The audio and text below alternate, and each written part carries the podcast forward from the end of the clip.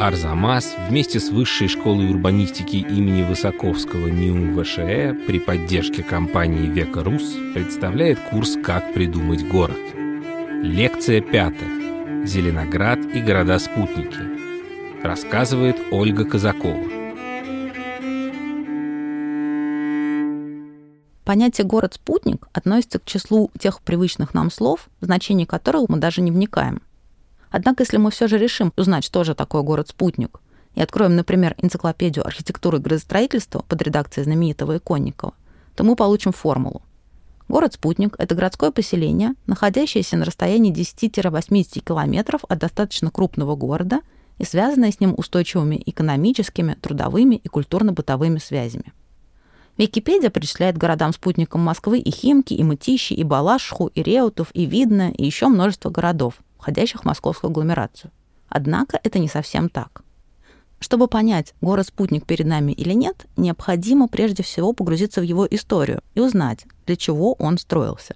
Мы можем сказать, что перед нами город-спутник только в том случае, если он строился специально с целью разгрузить слишком разросшийся во всех отношениях крупный исторический город.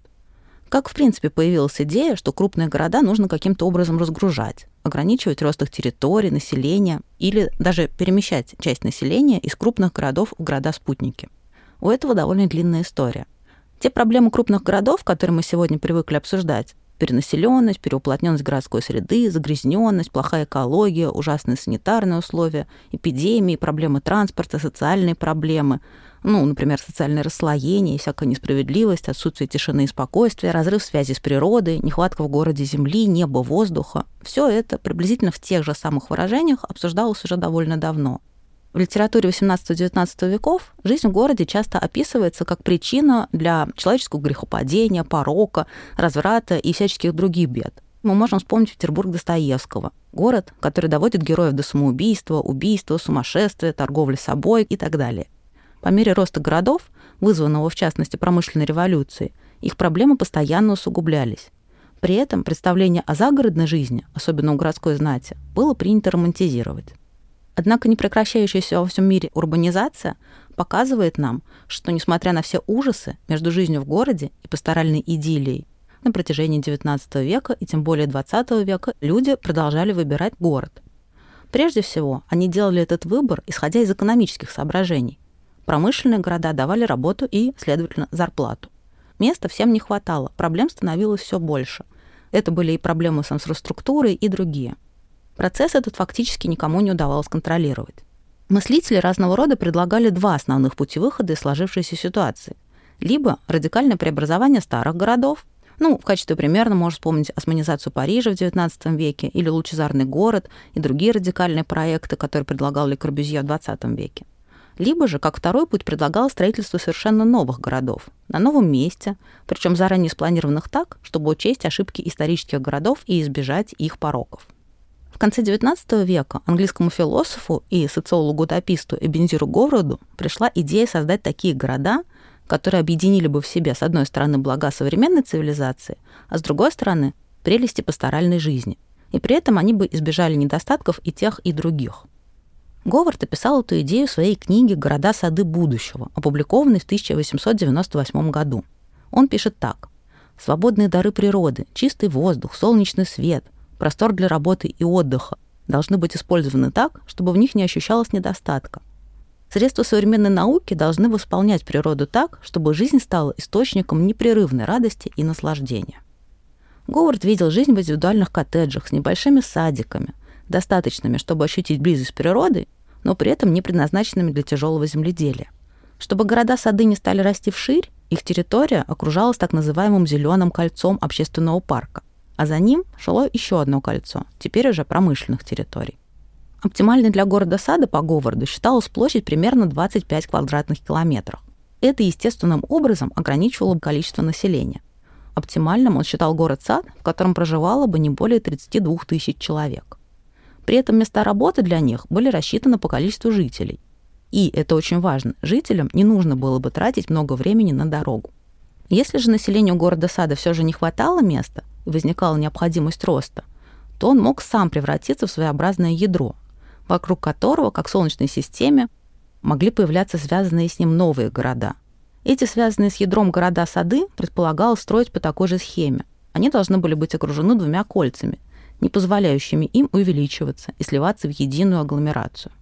Таким образом, в качестве борьбы с проблемой роста города Говард предлагает не только искусственные ограничения и по площади, и по высотности, и по количеству населения, но и создание связанных с этим ядром новых городов.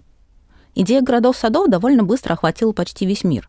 Первые из них в Англии были построены города-сады и поселки-сады пытались строить и в Германии, и в Бельгии, и в Испании, и в Швеции, и в США, и в Австралии. Значительное количество городов-садов и поселков-садов подобного типа были в той или иной мере реализованы в России. И затем в измененном виде эта идея воплощалась уже в СССР. Самый знаменитый пример – это поселок Сокол в Москве. Все же, несмотря на, безусловно, красивую идею, города-сады оказались не так уж популярны, как рассчитывал Говард и его последователи.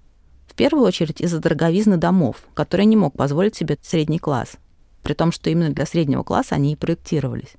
Второй проблемой было создание достаточного количества высокооплачиваемых рабочих мест. Постепенно города-сады превращались в города-спальни, откуда жителям приходилось ездить на работу в центральные города. И это перечеркивало всю прекрасную идею. Хотя идея расселения в идеальные города-сады оказалась утопической, однако проблема переуплотнения городов в 20 веке продолжала обостряться. И поиски ее решения тоже продолжались. И в 1920-е годы последователь Говарда Энвин – предложил переместить часть населения и часть промышленных предприятий Лондона в новые города-сателлиты, или, говоря русским языком, города-спутники, за пределами Лондона. Аналогичные идеи в России в это время предлагал Сергей Шестаков в плане 1925 года. Он предполагал вокруг Москвы построить двойное кольцо городов-спутников с общим количеством населения 3,5 миллиона человек. Аналогичные идеи в Петрограде в это время разрабатывали архитекторы Иван Фомин и Лев Тверской. Однако в 20-е годы города-спутники и в Англии, и в СССР остались на уровне градостроительной теории. Уже после Второй мировой войны, когда многие города были в значительной степени разрушены, и мир стоял на пороге нового образа жизни, поиск формулы идеального города был продолжен. Поскольку главной проблемой была слоновья болезнь городов, основной поиск велся в направлении возможности ограничения их роста, как и при Говарде. Большинство ученых продолжали предполагать, что если действовать правильным образом, город может достичь завершенной формы и перестать расти. Для того, чтобы остановить рост исторических городов, вновь понадобилась так и не реализовавшаяся до Второй мировой войны идея городов-спутников, то есть связанных с историческим городом образований, оттягивавших на себя население. При этом каждый из городов-спутников должен был стать вещью в себе, то есть городом, ограниченным в своем росте, так, чтобы он не сливался с основным городом и при этом не становился сам слишком большим и от этого некомфортным. Эксперимент по остановке роста городов и уменьшению численности населения снова начался в Великобритании. Лондон к 1940 годам уже очень сильно расползся по территории и был крупнейшим городом в западном мире по количеству населения. В нем жило более 4 миллионов человек. Разработкой путей решения проблемы Лондона занимался последователь Говарда Патрик Аберкромби – к 1944 году он разработал так называемый план Большого Лондона. И в этом плане он предложил много всего интересного. В том числе ограничить территорию Лондона кольцом зеленого пояса, а за ним разместить внешнее загородное кольцо, где располагались бы сельскохозяйственные угодья и, что важно для нас, 8 городов-спутников. Эти города-спутники должны были быть расположены на расстоянии 40-60 километров от Лондона и таким образом он предложил организовать переселение порядка 400 тысяч человек, то есть 10% населения Лондона в города-сателлиты. Эти новые города-спутники по Эберкромби должны были быть, конечно, существенно крупнее городов-садов по Говарду, иначе они не могли бы справиться со своей задачей разуплотнения Лондона. Численность городов-спутников определялась 60-80 тысяч человек. Вспоминаем города-сады, которые должны были не превышать 32 тысяч человек. При этом в новых городах-спутниках расстояние от периферии до центра не должно было превышать трех километров, чтобы исключить потребность в транспорте и сохранить ощущение близости к природе. Жилая застройка должна была состоять из одно-двухэтажных жилых домов, соединенных между собой, как в современных таунхаусах, с небольшими участками. И таким образом плотность населения должна была быть очень низкой. В этом отношении города-спутники снова наследуют городам-садам. Как и города-сады Говарда, города-спутники Аберкромби задумывались как самостоятельные организмы, которые могли обеспечить все потребности человека и, главное, его занятость. Строительство первого города-спутника, Стивенджа, было начато в 1946 году, и к концу 40-х годов при помощи государственных субсидий строились уже все восемь. Их создание пропагандировалось как начало мирной и упорядоченной социальной революции. Идея строительства городов-спутников быстро распространилась по Европе. Города-спутники проектировались и строились в Дании, Франции, Финляндии. Что касается Советского Союза, окончательная необходимость ограничения роста крупных городов была осознана уже при Хрущеве. В своем знаменитом отчетном докладе на 20-м съезде КПСС, это тот самый съезд, с которого началась борьба с культом личности, Хрущев говорил о необходимости разукрупнения и разуплотнения Москвы, Ленинграда, Киева, Харькова за счет строительства в их зонах небольших городов-спутников и с вынесением туда отдельных промышленных предприятий и учреждений. Во время поездки Хрущева в Финляндию летом 1957 года частью их программы было посещение города-спутника Хельсинки Эспоо и в нем района Тапиола, построенного по принципам города-сада. По возвращению Хрущева в Москву было принято решение о строительстве вокруг Москвы кольца из 10 городов-спутников, первым из которых стал город-спутник у станции Крюкова, будущий Зеленоград. Постановление о его строительстве было выпущено 3 марта 1958 года. Эта дата считается днем рождения Зеленограда. За год до этого Советский Союз запустил в космос первые спутники, и слово «спутник» стало ассоциироваться в первую очередь именно с Советским Союзом. Город у станции Крюков был рассчитан на 65 тысяч человек, и это совпадает с цифрами, заложенными для городов-спутников Великобритании. Он располагался в 37 километрах от Москвы. Целью его строительства было, цитата, рассредоточение населения города Москвы. Застройку города, как указано в постановлении, предполагалось осуществлять четырехэтажными домами с земельными участками при них с применением способа сборной планировки, обеспечивая наилучшую освещенность и проветриваемость жилых домов, использование естественного рельефа местности и существующей растительности. Подмосковный город-спутник еще в процессе строительства стал не только архитектурным, но и культурным явлением. Именно его проектируют молодые архитекторы – в фильме 61 года «Взрослые дети». Это должен быть самый комфортный город, в котором будет все, что только придумано человечеством, говорит главный герой, молодой архитектор Игорь, роль которого исполняет блистательный Александр Демьяненко. Поскольку основополагающий принцип городов-спутников состоит в их полной самодостаточности, в том числе в рабочих местах для жителей, в первом городе-спутнике предполагалось разместить несколько предприятий легкой промышленности – шарикоподшипниковой и часовой заводы – Проектирование было поручено архитектору Игорю Рожину, автору стадиона в Лужниках, высотки в Варшаве и других значимых объектов. Рожин пошел по пути создания города-сада, но при этом в тех условиях, которые были в то время в СССР. В новом городе-спутнике предполагалась, хотя и не коттеджная, но все же четырехэтажная застройка типовыми сериями.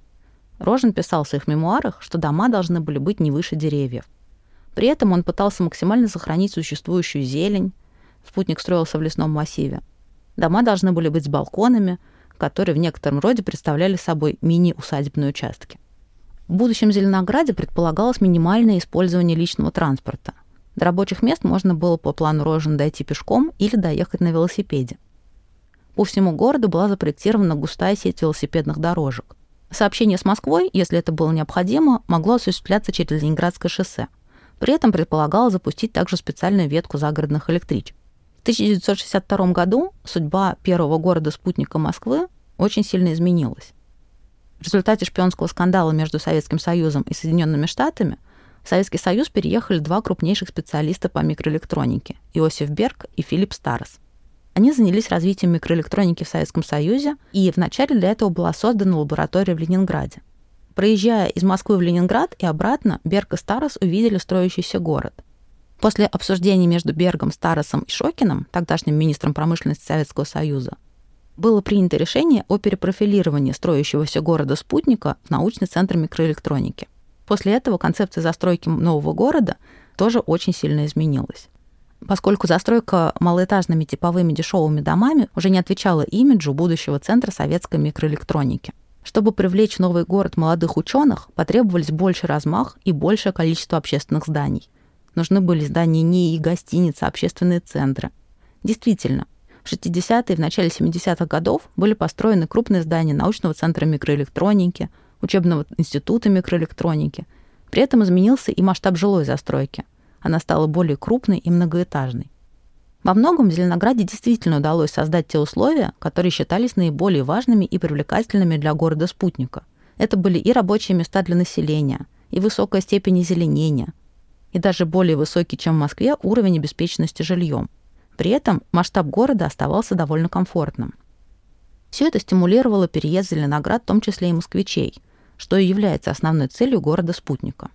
Зеленоград стал первым и наиболее успешным примером практически полностью реализованного проекта города-спутника в Советском Союзе, задумавшегося именно как город-спутник и построенного на новом месте. Город, получивший статус Наукограда, стал по-настоящему привлекательным, хотя само название Наукоград тоже появилось существенно позже. Но будучи первым, Зеленоград, по сути, остался единственным городом-спутником Москвы в том понимании, которое в этот термин вкладывали теоретики архитектуры середины XX века во главе с Патриком Аберкромби то есть построенным на новом месте городом специально для того, чтобы разгрузить в данном случае Москву. К середине 60-х годов экономика СССР была в значительной степени истощена космической гонкой. От многих грандиозных строительных проектов в это время начали отказываться. Так, например, в 1962 году было принято решение отказаться от строительства Дворца Советов на юго-западе Москвы и от создания там нового городского центра, а также от проведения в Москве Всемирной выставки 1967 года – Главным образом от обоих проектов отказались именно по финансовым причинам. В 1964 году Хрущев, главный идеолог строительных проектов, был отстранен от власти и отправлен на пенсию. А идея строительства кольца новых городов-спутников вокруг Москвы сошла на нет. Зеленоград остался в одиночестве.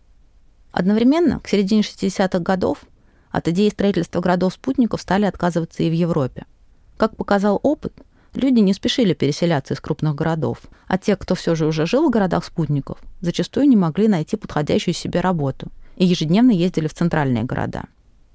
Горизонтальные добрососедские связи, на которые так рассчитывали идеологи городов-спутников, формировались слабо, поскольку люди предпочитали встречаться в центральных городах и общаться по интересам, отвергая при этом территориальный принцип общения.